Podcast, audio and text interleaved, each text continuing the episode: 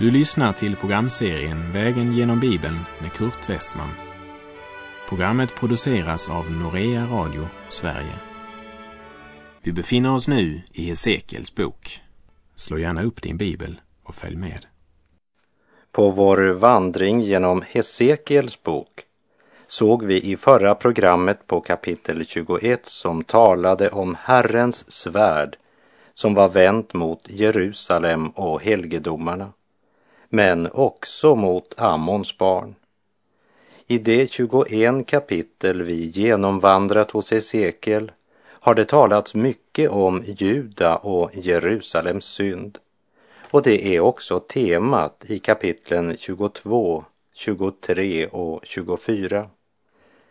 Kapitel 22 är en fortsättning på de sista profetiorna angående Guds dom över nationen Israel. I de två första kapitlen riktar budskapet sig till de två första delegationerna som hade förts i fångenskap till Babel. För de höll fast på tron att Gud aldrig skulle ödelägga templet. Det var Guds helgedom och Herrens ärlighet bodde där. De kunde inte tänka sig att Gud skulle tillåta Nebukadnessar att röra Herrens tempel. Och de falska profeterna, ja, de uppmuntrade judarna i fångenskap och sa att allt skulle snart ordna sig. De skulle snart få återvända till Juda och Jerusalem.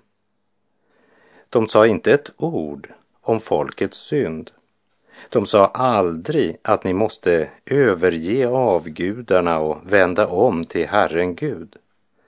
De tröstade folket i deras synder och tröstade med att det ska nog gå oss väl till sist. Vi läser i Romarbrevet 2, vers 5 och 6. Genom ditt hårda och obotfärdiga hjärta samlar du på dig vrede till vredens dag, när Guds rättfärdiga dom uppenbaras. Han ska ge var och en efter hans gärningar. I ljuset av falsk tröst levde folket i en falsk trygghet och de samlade på sig vrede och nu har stunden kommit. Vi läser i Hesekiel 22, vers 1 och 2. Herrens ord kom till mig, han sade, du människobarn, vill du döma? Ja, vill du döma blodstaden? Ställ henne då inför alla hennes vidrigheter. Uppgiften att förkunna Guds dom över land och folk, det är en tung och svår uppgift. Och Gud frågar Hesekiel om han är redo att utföra det uppdrag Gud har gett honom. Om han är det, så måste han kalla synden för synd och förkunna att de står under Guds dom och tala om att nu är Guds tålamod slut. I Nya testamentet talas om att även Jesus gråter över Jerusalem. Jerusalem, Jerusalem, du som dödar profeterna och stenar dem som är sända till dig. Hur ofta har jag inte velat samla dina barn så som hönan samlar sina kycklingar under vingarna. Men ni ville inte, står det i Lukas 13.34. Och Stefanus sa i Apostlagärningarna 7, verserna 51 till och med 54. Hårdnackade är ni och oomskurna till hjärta och öron. Alltid står ni emot den helige Ande som era fäder. Finns det någon profet som era fäder inte har förföljt? Det dödade dem som förutsade att den rättfärdige skulle komma och honom har ni nu förrått och mördat. Ni som har fått lagen förmedlad av änglar men inte hållit den. När de hörde detta blev de ursinniga och skar tänder mot Stefanus. Också på Hesekiels tid vägrade man att lyssna till sanningen. Man överträdde alla Guds bud och Jerusalem och Herrens tempel blev därför hånat bland hedningarna. Men nu har Gud fått nog. Vi läser Hesekiel 22, verserna 6 till och med 8. Se, var och en av förstarna i Israel har använt sin makt för att utgjuta blod.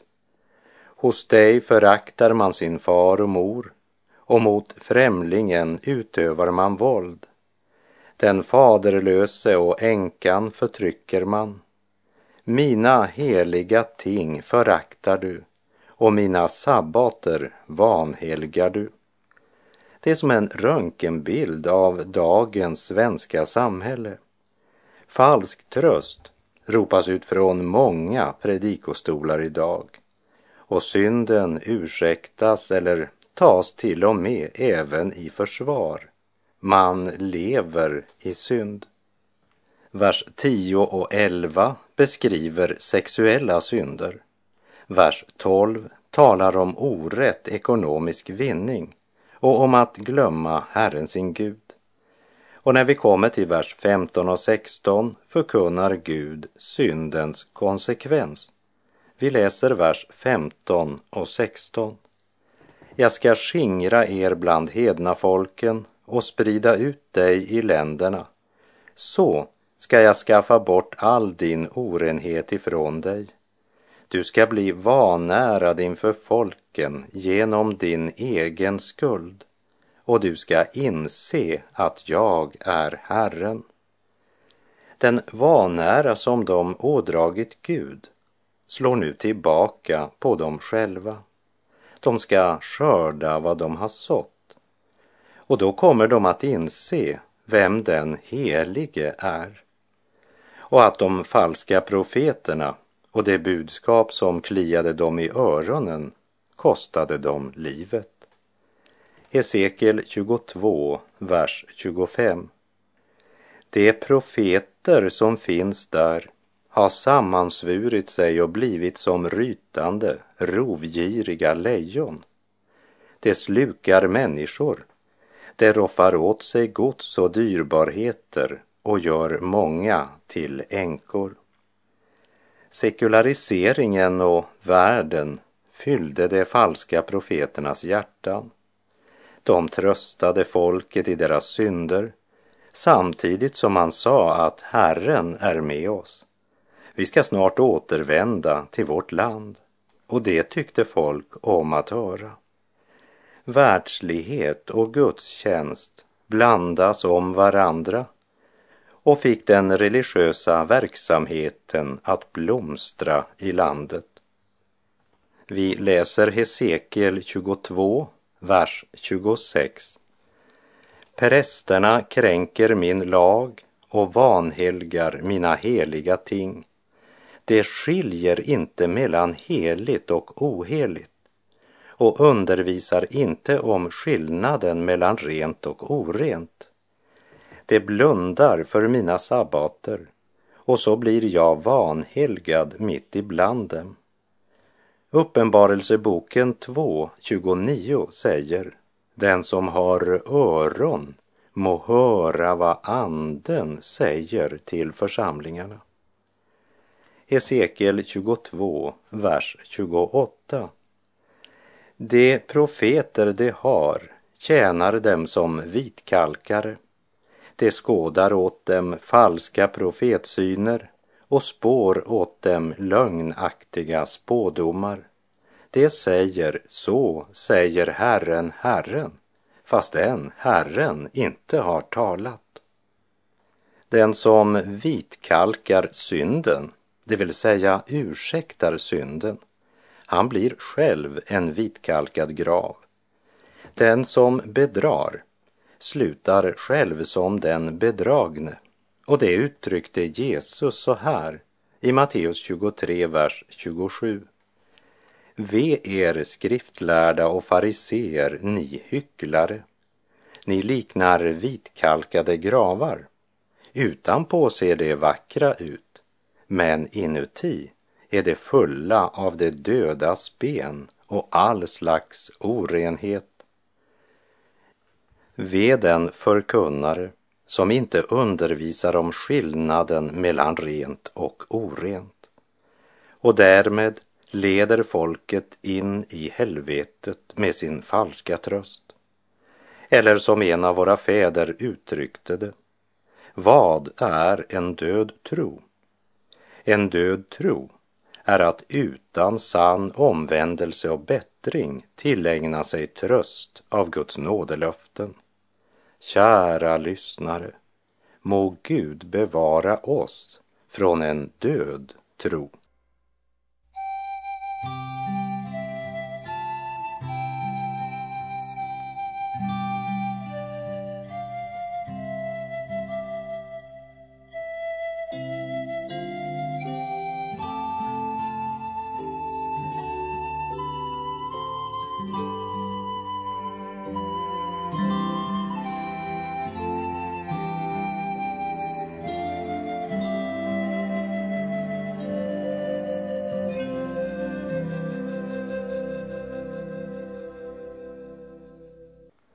Varför kallade Herren Jerusalem för blodstaden?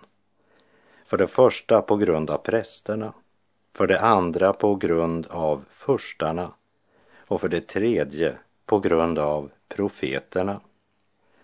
Vers 26. Prästerna kränker min lag och vanhelgar heliga ting. Vers 27. Förstarna i mitt folk är som rovgiriga vargar. De utgjuter blod och förgör människor. Vers 28. De profeter de har tjänar dem som vitkalkare. Därför kallar Herren Jerusalem för blodstaden. Hesekiel 22, vers 30. Jag sökte bland dem efter någon som skulle bygga en mur och ställa sig i gapet inför mig till försvar för landet så att jag inte skulle fördärva det, men jag fann ingen. I denna fruktansvärda avfallstid söker Herren efter en man som kan gå i spetsen för ett positivt andligt byggnadsarbete. Precis som det är en kris när stadsmuren i Jerusalem är nedriven och Nehemja och Esra börjar uppbyggnaden av Jerusalem efter fångenskapet i Babel. Så kronologiskt kommer alltså Nehemja bok efter att domen över Jerusalem verkställts och folket varit 70 år i Babylon i fångenskap. På Hesekels tid fanns stadsmuren, men den andliga muren var nerriven eftersom man föraktade Guds bud och om och om igen överträdde de gränser som Gud hade satt. Herren sökte efter någon som skulle ställa sig i gapet, det vill säga det fanns ett stort gapande hål i den andliga försvarsmuren. Och bilden Herren använder, den är oerhört stark eftersom Gud söker en man som vill ställa sig i gapet och med sin egen kropp täcka rämnan i muren. En som är villig att offra sig själv och likt en god herde först och främst tänka på fåren. Men Herren fann ingen, säger han. Varför får jag då lust att ropa halleluja, lovad vare Gud, när jag läser det här? Jo, jag är så tacksam till Gud att han fann en som var villig att ställa sig i gapet mellan mig och den helige Gud. För det är just det min Herre och Frälsare Jesus Kristus har gjort. Underbara sanning att Gud ser var och en som tagit sin tillflykt till Kristus i Kristus. Han är den som ställt sig i gapet och uppburit straffet för din och min synd så att Guds vrede inte ska drabba oss. Guds vrede, drabbade honom som ställde sig i gapet. Vi förnimmer smärtan hos Gud när han genom profeten Hesekiel säger Jag sökte bland dem efter någon som skulle bygga upp en mur och ställa sig i gapet inför mig till försvar för landet så att jag inte skulle fördärva det. Men jag fann ingen. Hesekiel kapitel 22, vers 31.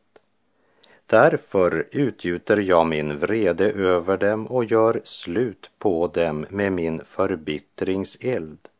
Deras gärningar ska jag låta komma över deras huvuden, säger Herren, Herren. Ja, det är situationen för den som förkastat Gud.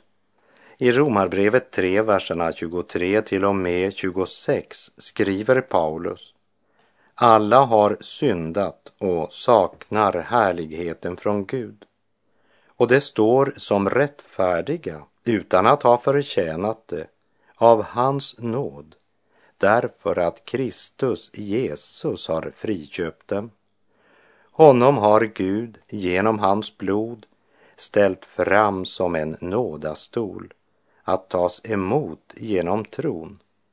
Så ville han visa sin rättfärdighet eftersom han hade lämnat ostraffade de synder som förut hade blivit begångna under tiden för Guds tålamod.